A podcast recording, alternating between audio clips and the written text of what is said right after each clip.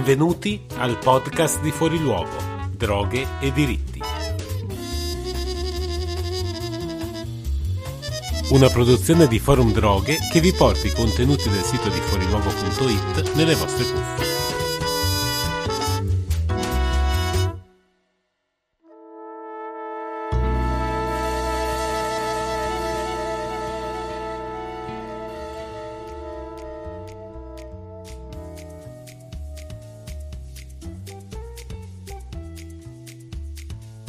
Sono Leonardo Fiorentini, direttore di Fuori Luogo, e questo è il secondo episodio del nostro podcast. Ho il piacere di introdurre l'intervista di Peppe Brescia, meglio conosciuto come Coffee Break sui social, a Vanessa Roghi, in occasione dell'uscita del suo ultimo libro, Eroina, 10 storie di ieri e di oggi, appena pubblicato per Mondadori.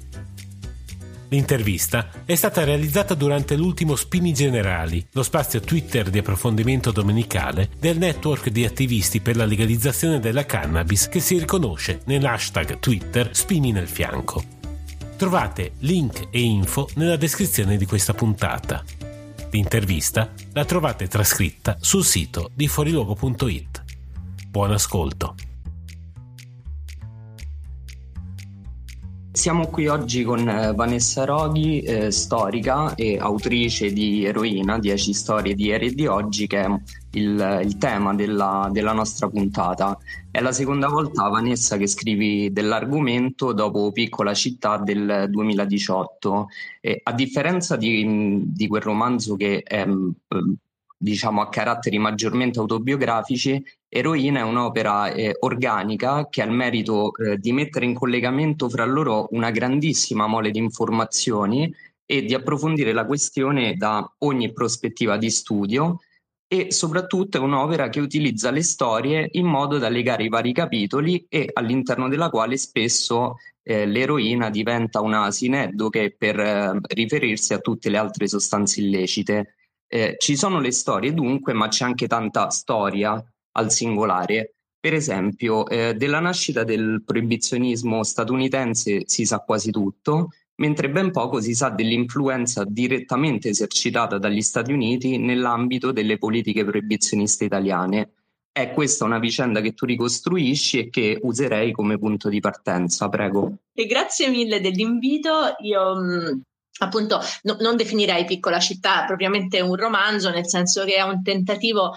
di unire una, giustamente come dicevi, insomma, una, una, una prospettiva autobiografica eh, con invece una ricostruzione più ampia della storia dell'eroina eh, in Italia. Lo dico questo perché eh, quando ho scritto Piccola città già avevo avuto dei problemi rispetto proprio a come farla questa cosa, perché do- dopo gli anni 70, penso ai grandi lavori di Blumir, eh, di Arnao, insomma, quelli che per primi e per ultimi hanno ricostruito questa storia, non è che io poi avessi una base, un sostrato storiografico su cui appoggiarmi, quindi in quella circostanza in piccola città ho un po' dovuto inventarmi eh, t- tutto quanto, partivo com- insomma, come sai tu che l'hai letto, dalla storia di mio padre, che per un periodo della sua vita appunto è stato fortemente legato alla sostanza all'eroina, e però appunto, come dicevo nel libro, eh, il fatto che mio padre fosse ancora vivo sia ancora vivo, eh, mi aveva aiutato a ragionare di questa storia in termini non eh, disastrosi come è successo a tante persone che hanno avuto eh, familiari o persone care o essi stessi, insomma storie, storie più drammatiche, però d'altra parte neppure standone completamente all'esterno, che è eh, a mio giudizio in questa circostanza un elemento no, non da poco perché eh, già è difficile ragionare di sostanze senza senza averle provate e io l'eroina non l'ho mai provata, ma senza neppure avere accanto nessuno che ha mai avuto una relazione, insomma, eh, veramente si rischia poi di fare, soprattutto appunto in Italia, dove ripeto, manca una forte bibliografia su questi temi, si rischia davvero di fare i danni. Quando ho iniziato a scrivere mh, quindi questo, questo libro Eroina, ho cercato di togliermi, anche se poi non ci riesco mai troppo, come vedete, a togliermi di mezzo del tutto e a, a dare un resoconto invece più, più storico, insomma, di quello quello che mi sembrava importante. Una delle cose che ho scoperto, tra virgolette, però io credo veramente che questa possa essere una mia scoperta, scusate se uso questa parola un po' esagerata, è questa, è questa forte influenza degli Stati Uniti nelle politiche proibizionistiche italiane in un senso inatteso, nel senso che normalmente in Italia quando si parla del legame fra Stati Uniti e Italia in fatto di sostanze si parla di questa fantomatica operazione Blue Moon, no? questa questo uso a fini politici della diffusione dell'eroina negli anni 70 per stroncare i mov- movimenti. Bene, io invece ho, ho, ho sviluppato diciamo, un'altra tesi eh, per cui questa operazione Blue Moon in realtà eh, non, ha, insomma, non, non, c'è stata nei fatti, mentre c'è stato un forte con- controllo non segreto a livello istituzionale a partire dagli anni 20 per orientare le politiche pubbliche italiane in fatto di mh, di sostanze, soprattutto di eroina, appunto, per fini diversi, ogni decennio aveva, come dire, un fine diverso e che però appunto poi sono diventate più pervasive, ovviamente dopo la seconda guerra mondiale, quando l'Italia è diventato un paese eh, dentro lo, lo scacchiere della guerra fredda, nell'area atlantica, un paese dove eh, comunque il controllo alleato su certi temi era non solo possibile, ma quasi considerato legittimo. Ecco. Quindi ho, ho, cercato un po' di ricostruire questa storia a tappe fino poi a quel momento di rottura che è la legge del 75, eh, che è un, un, inatteso, diciamo, proprio per come si sviluppa la società italiana. Del resto, appunto, nessun americano poteva pensare che avremmo avuto un partito comunista così forte e anche una democrazia cristiana con una componente sociale così progressista da arrivare appunto a una legge come quella del 75.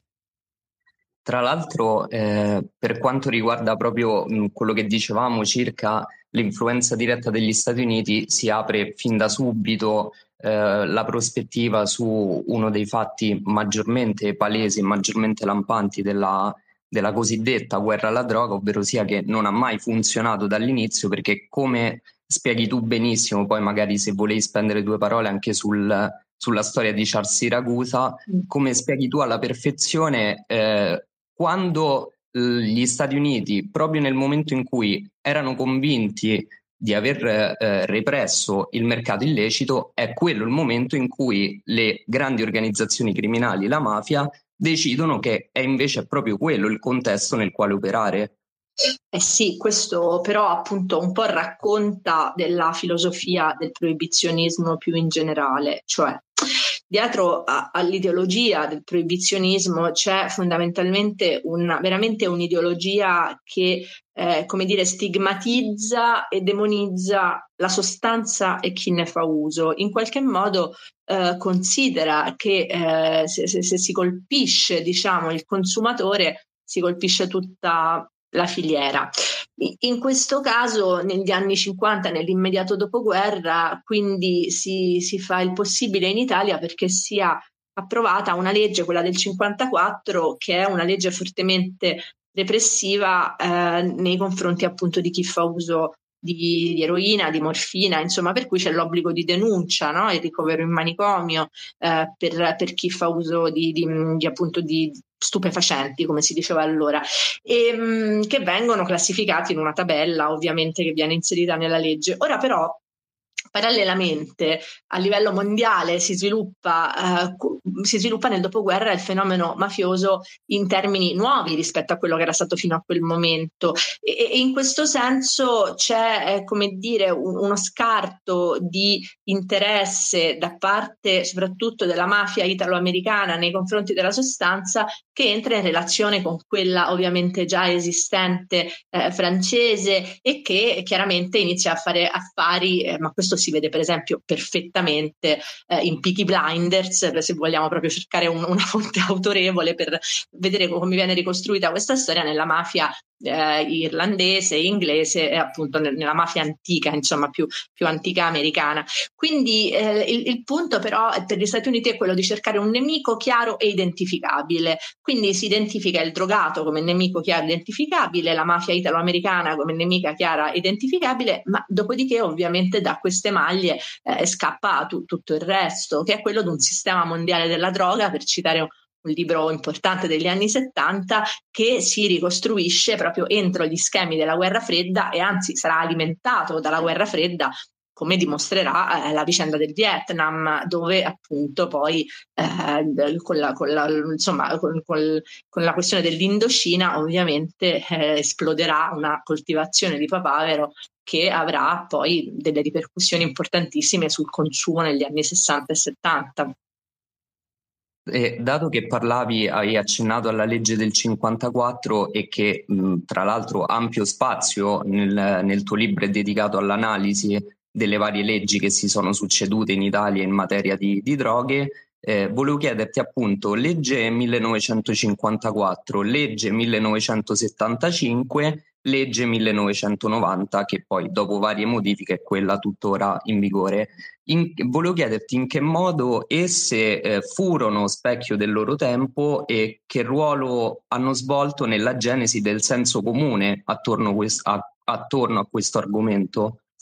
Ma eh, ovviamente più, più, che per altre questioni, quelle, le, queste, questo tipo di leggi davvero sono state specchio del loro tempo perché andavano a legiferare su un argomento sul quale non c'era soltanto una necessità appunto di tipo formale eh, come dire, legislativo, ma proprio anche di tipo morale, no? si attribuiva al consumo di droghe, quello da sempre, un ordine di tipo morale. Quindi la legge del 54, che arriva peraltro dopo alcuni scandali, questo lo dico sia in piccola città che in eroina, appunto come il caso Montesi, e un processo celebre che è il processo Miliardi, ehm, e, e, una eh, come dire, definizione del, del drogato eh, come una personalità corrotta, eh, il morfinomane allora insomma era il drogato per antonomasia o il cocainomane, tutta, tutta la mala milanese del dopoguerra, in qualche modo sui rotocalchi veniva associata all'uso della cocaina, ecco appunto lì c'è quest'idea del, de, del drogato come una figura moralmente degradata che va eh, messa isolata, isolata, denunciata perché appunto contigua o con la malavita o con una moralità eh, degradante e pericolosa per tutta la società. No? Il drogato proprio droga la società in qualche modo. Questa è un'idea che viene veramente dal proibizionismo americano degli anni 10, insomma, in modo molto molto molto chiaro, cioè il drogato è contagioso, la droga è contagiosa. Questa è una cosa che uscirà fuori anche nel 72 nella discussione sulla legge, sulla proposta di legge Andreotti, eh, molto punitiva, e anche lì c'è l'idea del contagio, no? l'idea che appunto esista un contagio eh, morale della droga. E vabbè, la legge del 75, anch'essa è ovviamente una legge che, che rispecchia il suo tempo perché nel 75, lo dicevo anche prima, abbiamo una società italiana completamente cambiata. Intanto è, è successa una cosa eh, importante, quello che nella storia costituzionale si chiama il disgelo costituzionale. Io trovo che sia un'espressione molto bella, cioè nel 48 viene varata la Costituzione e poi viene congelata. Congelata perché appunto gli equilibri politici e la guerra fredda non consentono di eh, attuare fino in fondo quei principi anche molto progressisti della Costituzione. Poi a partire dagli anni 60, con la prima stagione del centro-sinistra, l'ingresso del Partito Socialista al governo e soprattutto la vittoria di alcuni amministratori a presidenti della provincia, eh, questa è una novità incredibile, fa sì che alcune, alcuni principi costituzionali in, te, in, termini di sanità pubblica vengano eh, iniziati ad applicare. Penso appunto alla battaglia per la chiusura dei manicomi, che è molto legata alla questione della droga, perché chiaramente i drogati eh, venivano mandati in manicomio, denunciati e mandati in manicomio. Quindi la battaglia per il diritto alla salute prende insieme queste due figure di marginalità sociale. No? Nel 75, quindi anche grazie alla battaglia per il diritto alla salute, che è molto importante e che porterà poi a, al sistema sanitario pubblico alla fine degli anni 70. Pensate che insomma in Inghilterra è stato varato nel 46 il sistema sanitario pubblico, come racconta Ken Loach in un bellissimo documentario, ecco da noi è arrivato nell'80, però appunto il 78, però appunto a partire dalla metà degli anni 60 si è iniziata una serie di provvedimenti e appunto io metterei la riforma del 75 dentro questo disgelo costituzionale, cioè dentro questa serie di leggi che rendono l'Italia un paese più giusto e il diritto alla salute è un diritto condiviso per tutti e quindi l'idea che anche il tossicomane, come si diceva allora, sia un soggetto che ha diritto alla salute come tutti gli altri in quanto cittadino di uno Stato, di una Repubblica democratica e che esista quindi anche la questione della modica quantità e della, della tutela, diciamo da un punto di vista sanitario, per cui non c'è più l'obbligo della denuncia e eh, l'obbligo invece da parte dello Stato di prendersi cura. L'ultima legge, quella del 90, ovviamente risponde a un altro periodo ancora una volta completamente diverso, cioè quello che il femminismo americano ha definito gli anni del backlash, della reazione, gli anni Ottanta, per cui inizia una reazione feroce allo Stato sociale, a queste riforme progressiste degli anni 60 e 70 e davvero la, la legge del 90 è proprio la punta di diamante di questa reazione terrificante che eh, investe la società italiana e che ancora oggi purtroppo ci troviamo in qualche modo a vivere. Dato che avevi mh, accennato prima alla figura eh, del drogato, quella in effetti è una delle parti che personalmente ho trovato più interessanti, eh, ovvero sia la tua analisi in chiave antropologica dello sviluppo del paradigma del, del drogato, eh, ovviamente messo fra virgolette, all'interno di un, un percorso che parte mh, descrivendo l'iniziale segmentazione dei mercati illeciti per giungere infine oggi ai ai, mo- ai, più moderni fenomeni di, di policonsumo e potresti illustrarci tu, cioè potresti riassumerci meglio questa evoluzione? Ma eh, evoluzione no, non so se poi, cioè nel senso che cioè, c'è proprio, allora, eh, io non credo che, eh, come poi probabilmente tu e anche tante persone che stanno ascoltando in questo momento sapete molto meglio di me, sapreste anche spiegarmi molto meglio di me, ma io penso che la, figu- la, cioè, la questione dello stigma eh, purtroppo non sia mai stata superata, quindi non ci sia stata no? una vera evoluzione in termini sociali, c'è stata una differenziazione, una, un ignorare il tema, il problema, insomma, quando laddove è un problema o considerarlo sempre un problema. Ecco, questo è anche un dato interessante, cioè mh, siamo, siamo, arrivati, diciamo, eh, non, siamo, non, siamo, mai arrivati a quel momento nel quale si concepisce eh, il consumo di sostanze come una possibilità eh, per quanto dannosa per la salute in certi, in certi, casi, però appunto come una possibilità legittima, cioè comunque esiste veramente un paradigma proibizionista e moralista eh, che eh, no, no, non è legato al fatto che stiamo parlando di una sostanza illegale e che questa sostanza illegale fa crescere le mafie. No, non c'è questa paura, perché se fosse questa uno potrebbe dire, vabbè, certo, effettivamente eh, il motivo è questo, il motivo per cui appunto si, si, stigmatizza il consumo di sostanze è perché fanno, fanno accrescere le, le, narcomafie. Ecco, no, io non, non penso che, che, il tema sia questo, tant'è vero che ogni proposta di legalizzazione anche di sostanze, insomma, eh, le droghe leggere, come, come si dice, eh, viene ostacolata anche quando laddove la motivazione è anche questa, cioè il fatto di combattere le narcomafie. C'è un'idea spaventata eh, del consumo di ogni tipo di sostanza che ha a che vedere davvero con una dimensione di panico morale eh, ormai direi insomma mh, mm, arcaica quasi e, e, che però poi è scoppiata nel corso del Novecento e, ehm, e, che fa sì che quindi questo, questo, stigma non sia mai venuto meno. Io appunto ho scritto l'anno scorso quando è morto Libero, ehm, ora non, non, ricordo il suo cognome. Di Rienzo. Di Rienzo. Esatto, Libero di Rienzo, sì, esatto, bravissimo attore, insomma, eh, ecco, a me ha molto colpito il, lo sdegno degli amici quando appunto eh, sono iniziati i racconti della sua probabile dipendenza eh, da eroina e, mm, o mm, insomma da sostanze, da droghe pesanti e eh, come se ci fosse un problema morale no? nel dichiararlo, come quando è morto Foucault, che appunto lo racconto nel libro, lui muore di AIDS, eh, omosessuale e, e tutti e, e Liberation si, inde, si, indigna perché appunto era stato detto che era morto di AIDS, no? E, e, c'è, c'è, chi protesta e dice: Ma come? Ma voi siete un giornale di sinistra? Ma che cosa c'è da, da vergognarsi se una persona muore di AIDS? Ecco, che cosa c'è da vergognarsi se oggi una persona muore per overdose? Cioè, la vergogna eh, non, non, dovrebbe esistere, dovrebbe esistere eh, la, la, domanda: che cosa ho fatto io per, per, dargli una mano a evitare questa cosa? Se, se mai a, a, avrei potuto fare qualcosa. Um, però, appunto, la vergogna è il primo passo verso la il nascondersi, la solitudine e la solitudine è la prima, è la prima come dire, è quella cosa che apre la porta poi a, al dolore, al malessere e anche alla morte.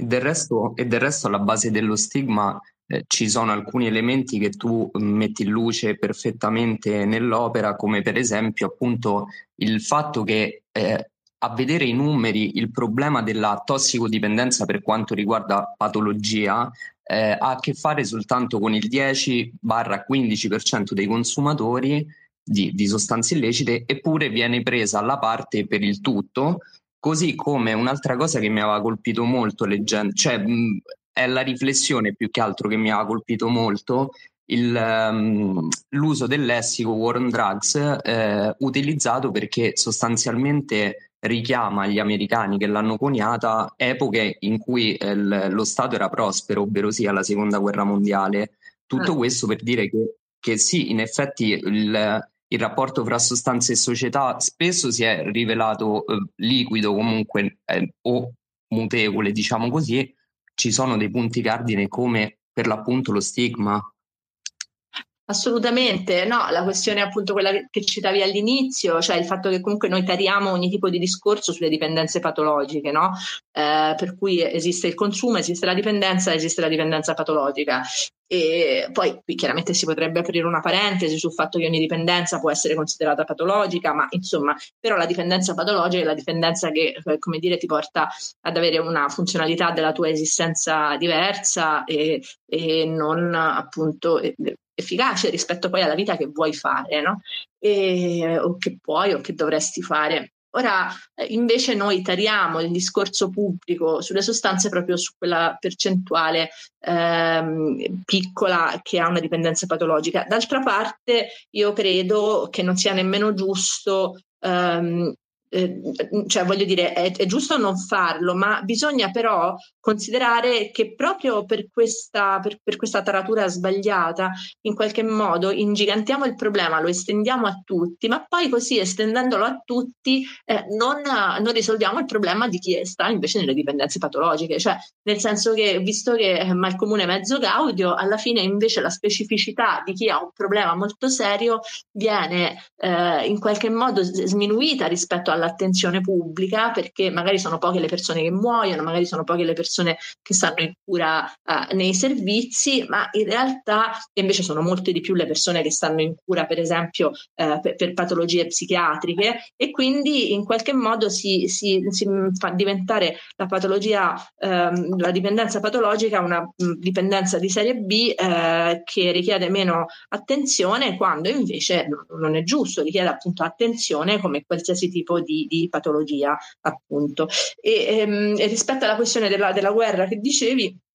è vero, questa è una cosa che appunto scrive uh, un, uno studioso americano, però uh, la dice per esempio anche Salvatore Lupo, che è uno dei più importanti studiosi della storia della mafia in Italia. Cioè gli Stati Uniti hanno da sempre avuto bisogno della metafora bellica per lanciare grandi campagne pubbliche, perché la guerra per loro è sempre stata qualcosa che veniva dall'esterno, no? il nemico è sempre esterno. Quindi il nemico esterno in qualche modo è un nemico contro il quale tutti quanti si può fare fronte comune, malgrado le, le, le, diversità. Per questo poi invece ci sono battaglie più complicate, ma la battaglia contro la droga, e la droga viene dall'esterno, è chiaramente una battaglia eh, facilmente spiegabile. Tant'è vero che adesso iniziano i problemi per gli Stati Uniti, cioè adesso, ormai da 30 anni ci sono i problemi per gli Stati Uniti, laddove eh, invece il nemico è interno, cioè sono i farmaci, gli oppioi, però anche lì come l'hanno risolta questa cosa nella narrazione pubblica e gli vanno dietro tanti giornalisti italiani? Come fanno gli americani, cioè individuando il grande cattivo, i, le industrie farmaceutiche cattive contro le quali si fa una bella class action e, e si, in qualche modo ci sono sempre i buoni e i cattivi. Anche in questo caso sbagliando a mio giudizio analisi e obiettivo. Hai parlato, hai appena accennato al, appunto al panico morale, alla questione dell'informazione pubblica e eh, in merito a questo un aspetto che ritengo meriti approfondimento è legato appunto alla creazione del panico morale al quale dedichi un capitolo apposito, eh, integrando dunque un discorso che ha a che fare direttamente con vecchi e con nuovi media E, tra l'altro riassumi la, la, guerra mediatica scatenatasi a partire dagli anni 70 fra stampa di destra e stampa di sinistra, perlomeno all'epoca stampa di destra e stampa di sinistra e in questo appunto il ruolo degli organi di informazione resta centrale, quindi venendo magari a un qualcosa che ha a che fare maggiormente con l'attualità, vorrei chiederti secondo te quali sono gli elementi di continuità e di divergenza all'interno del, del mondo dell'informazione e qual è secondo te la parte che la stampa può e magari deve recitare in questo? Beh, è complicato, certo appunto quando negli anni 70 il problema, fra virgolette, è esploso, c'è stata una battaglia politica proprio sulla pelle dei, dei, dei, insomma, dei delle persone che, che usavano le, le sostanze eh, piuttosto clamorosa. No? Io riporto nel libro appunto lo scambio di accuse che c'è fra i giornali come Paese Sera, l'Unità e giornali di destra come il tempo eh, o il borghese, cioè la, la, la, l'eroina è la droga dei, dei, padroni e dall'altra parte l'eroina, questo ovviamente lo dicevano quelli di sinistra, e dall'altra parte l'eroina è la droga mh, cinese e c'è questo articolo esilarante per me che riporto dal borghese in cui appunto si mette in relazione il, il ritorno in Italia di Lucky Luciano eh, come diciamo primo artefice della diffusione dell'eroina in Italia nello stesso anno di Palmiro Togliatti, cioè il primo segretario del Partito Comunista. Come? Perché? Perché, tu, perché ovviamente essendo comunista aveva legami con la Cina e infatti l'eroina viene dalla Cina, è la droga cinese e quindi i comunisti portano la droga dalla Cina. Ora, se c'è un partito, soprattutto negli anni, in quegli anni lì, che ha posizioni molto dure rispetto anche, come dire, nel quotidiano, rispetto all'uso dell'eroina e, e, se ci sono delle figure pubbliche alle quali non avrei mai attribuito l'uso di nessuna sostanza, certo sono i comunisti degli anni 60 e 70, penso appunto a Berlinguer e, e a chi per lui. Quindi eh, è un po' far ridere sta roba, però appunto questa, questo tipo di battaglia è, è, proseguito. Ora, poi negli anni, ora quello, quello che si nota oggi è proprio il disinteresse su questo argomento. Questo lo vedo anche da come è stato accolto il mio libro, nel senso che a parte insomma un paio di recensioni, non ha avuto grandi recensioni o interesse da parte degli organi di stampa, è stato molto ben accolto ovviamente dalle persone che si occupano eh, di per esempio riduzione del danno, sono stata invitata in una, nel gruppo Abele a Torino e in una serie di contesti andrò a Bologna la settimana prossima a, a, a discutere con gli operatori però a livello, beh, questa cosa la, la, la, racconta molto bene, per esempio il fatto che quando vai in una grande libreria non sai bene dove lo trovi, cioè non si trova né nei libri di storia, forse sta nei libri di medicina, cioè no, non c'è attenzione adesso a questo argomento, a meno che non succedano poi casi clamorosi, oppure appunto i provvedimenti politici, ma, uh, ma Purtroppo la, la, breve, dico purtroppo perché alla fine rimpiangeremo pure appunto la ministra Dadone, che è stata l'unica in tutti questi anni a voler riconvocare la conferenza sulle, sulle tossicodipendenze, che doveva essere convocata ormai eh, da, da, tantissimi anni e, e, invece nessuno lo stava facendo. Io credo che ripiomberemo in, in un altro periodo lunghissimo di, di disinteresse e, e, però ovviamente condito da proibizionismo feroce. I giornali potrebbero, pot- però i giornali eh, cioè, potrebbero uh, iniziare ad avere un'attenzione più, più, quotidiana rispetto ad alcuni temi, insomma, ma, ma non mi pare che ci sia l'aria. Mi hai fatto venire in mente un altro brano del, del tuo libro a proposito del disinteresse della stampa, che è quando racconti che eh, Cazzullo, eh, l'attuale direttore del oddio, Corriere della Sera, se non mi ricordo male, spero di non sbagliarmi, e da, da, da praticante eh, ricevette il, l'indicazione di non passare più notizie eh, sul, sui decessi per overdose appunto perché non facevano più notizia. E eh, tra, tra, l'altro, dato che hai parlato anche di politica, c'era una domanda che veniva dal, da Federico Ceronte che, chiedeva, che ti chiedeva eh, come eh, ti spieghi l'ignavia in generale della politica sul tema e come mai le, diciamo, le parti politiche che dovrebbero mostrarsi maggiormente antiproibizioniste si sono mostrate sempre così timide? Ma eh, quali sarebbero queste parti politiche che dovrebbero essere antiproibizioniste? Cioè, Sì, questa è una bellissima domanda, in effetti. No, sì. nel senso che nella storia culturale italiana comunque non esiste un filone antiproibizionista storico. Voglio dire, lo stesso Gramsci stigmatizzava eh, le, le, droghe durante la prima guerra mondiale perché appunto erano considerate eh, la, la, la, il modo per stordire ehm, le, le, classi popolari, no? così come appunto era stato il vino. E poi se ci pensiamo bene, l'espressione oppio dei popoli è di Marx, non è di un prete. Quindi eh, non esiste una tradizione di sinistra che vede nel consumo di droghe qualcosa di possibile. La cultura del, del, del consumo edonistico, come si dice, no? l'idea che le droghe possano essere usate come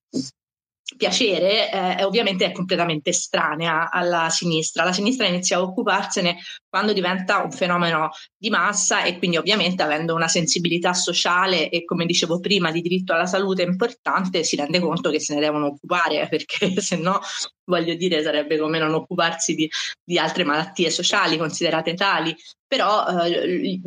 cioè, c'è questa strana cosa per cui l'attenzione a questo tipo di mh, consumo è un'attenzione liberale, libertaria, che non a caso poi esce fuori nel partito radicale, tant'è vero che c'è questo meraviglioso paradosso, ma non è un paradosso se lo guardiamo bene, per cui l'unico ministro che ha proposto una eh, legalizzazione dell'eroina in Italia è stato altissimo, Renato Altissimo, liberale, straconservatore per tanti altri motivi, ma proprio sulla questione dei diritti personali invece estremamente libertario. Quindi, mm, quindi non, non, non, esiste il partito per vocazione antiproibizionista, dovrebbe esserci invece, e questa mi sembra una domanda più, diciamo, mm,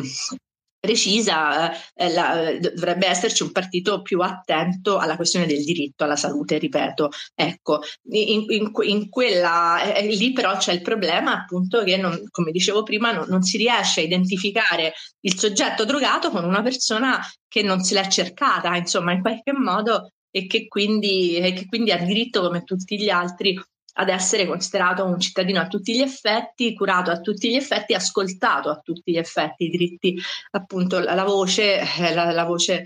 eh, non si ascolta praticamente quasi mai e c'è una, insomma, ovviamente come sapete meglio di me, su questo un forte movimento, però un movimento che non ha un riscontro politico importante. Quindi, mm, quindi è insomma un bel problema, ecco. E tra l'altro a conferma eh, del fatto che le posizioni non siano proprio ben definite, eh, c'è il fatto che alla mm, conferenza nazionale sulle dipendenze dell'anno scorso di Genova l'unico ministro che sarebbe dovuto essere presente, ovvero il ministro della salute, era l'unico ministro che era assente. Così aggiungo a quanto hai appena detto. Ah, e, e mm, ci avviciniamo alla chiusura, vorrei chiudere con, a questo punto con due domande di attualità. Eh, anzi, beh, prima passo alla domanda di Acino che ti chiedeva se eh, per caso eh, c'è intenzione di tradurre il tuo libro in altre lingue. E, Ma, eh, o- no, scusa, no, no, vai, vai. E eh, oltre a questo, eh, per quanto riguarda l'attualità, eh, la prima domanda è un tuo giudizio sul, sul, famoso decreto RAVE attualmente al vaglio della Commissione Giustizia del Senato che dovrebbe arrivare in Commissione Giustizia Camera la settimana prossima e eh, la seconda, ricollegandomi infine al tuo libro, è invece incentrato sullo stato dell'arte della riduzione del danno in Italia, perché poi tra l'altro riduzio- di riduzione del danno si parla ampiamente. Allora, vediamo se me le ricordo tutte e tre. Traduzione, traduzione magari, ma non penso, perché comunque come diceva, mm, come diceva Stanis in Boris, il mio è un libro molto italiano, cioè un libro eh, come tutti i libri che ho scritto, insomma è un libro che fa molto i conti con, con la storia italiana, anche an- andando a fondo nel dettaglio e non è proprio un tema che interessa tantissimo chiaramente eh, gli altri paesi, però insomma ma, mai dire mai, vediamo. Comunque vado avanti, adesso sto iniziando a ragionare su come andare avanti proprio su, su questo progetto. E, um, seconda domanda, decreto anti-rave. Eh, decreto anti-rave che dobbiamo dire? cioè, che, che, che, boh, cioè, così mi sembra una roba, a parte di appunto una, una tecnica di distrazione di massa tale, che veramente, anche perché eh, come girava un bellissimo meme nei giorni in cui è uscita fuori questa cosa, cioè i rave illegali sono illegali, quindi cioè, mettersi a fare un decreto per rendere ancora più illegali i rave illegali, francamente è proprio buffo. E, ehm, e, e boh, insomma, che, che dobbiamo, cioè veramente fanno, però appunto poi viste anche le esternazioni eh, poi fatte in seguito da, dal ministro de, de, de, della scuola, dell'istruzione e del merito sulla scuola, si capisce insomma lo, lo spessore culturale e l'orientamento appunto di queste, di queste persone. E vabbè, e, ehm, L'ultima domanda che mi hai fatto era sulla riduzione del danno. Ecco, invece questa è la cosa veramente più, più seria, cioè la, la, la, la, cultura della riduzione del danno eh, deve essere difesa, spada tratta e mh, abbracciata da tutti eh, in modo militante ed è una cosa che succederà perché eh, purtroppo eh, quello che è successo negli Stati Uniti ha indotto anche mh, figure estremamente conservatrici da questo punto di vista a, a, ad abbracciare la, la, politica di riduzione del danno. Se voi guardate per esempio i, i documentari che ci sono su Netflix, eh, insomma si capisce che comunque, o anche le serie, eh, lì la diffusione di farmaci salvavita, eh, chiaramente questo è iniziato a succedere quando è stata colpita la classe bianca la, la, la, piccola borghesia bianca, no? finché era un tema di poveri e neri ovviamente non gliene fregava niente a nessuno, ma nel momento in cui è stata colpita la middle class lavoratrice americana, il tema è diventato un tema per cui non si parla più appunto di, di, insomma, di, di, come dire, di cosa soltanto colpevole, ma proprio di crisi, di epidemia, ecco, epidemia. E quindi la parola epidemia fa capire che a questo punto si tende a deresponsabilizzare in qualche modo al soggetto per responsabilizzare invece chi diffonde l'epidemia. Però detto questo, la, la politica di riduzione del danno anch'essa ha subito negli anni profondi tagli, revisioni, appunto prima accennavo alla questione della, della, sovrapposizione dei servizi psichiatrici con quelli eh, di servizi per le tossicodipendenze, questo è un problema molto serio che eh, oltretutto andando in pensione gran parte dei, di, degli storici operatori, penso ad alcune figure fondamentali, penso a Salvatore Giancane che non, non smetterò mai di ringraziare per i contributi teorici, oltre che pratici, che ha dato nella vita a questo tipo di studi. Bene, insomma, si rischia di perdere tanta esperienza, non sostituirla e, e, e così, e quindi progressivamente di ridurre anche quello che è l'unica cosa seria da fare, ripeto, cioè ridurre il danno. Sempre ricordando in conclusione che la, gli interventi di riduzione del danno eh, sono compresi, sono inclusi nei livelli essenziali di assistenza dal 2017 eppure certo.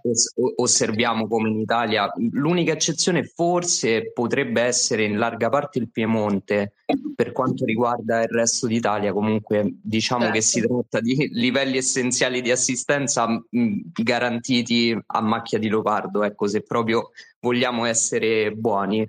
e de- detto questo, Vanessa, io ti ringrazio e ti ringraziamo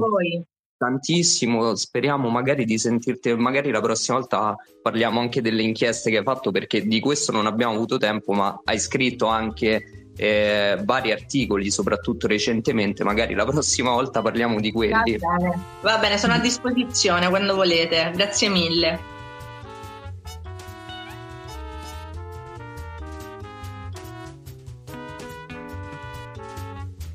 Questo podcast è curato dalla redazione di Fuori Luogo. Maggiori informazioni e tutte le fonti di questa puntata sono a disposizione su fuoriluogo.it.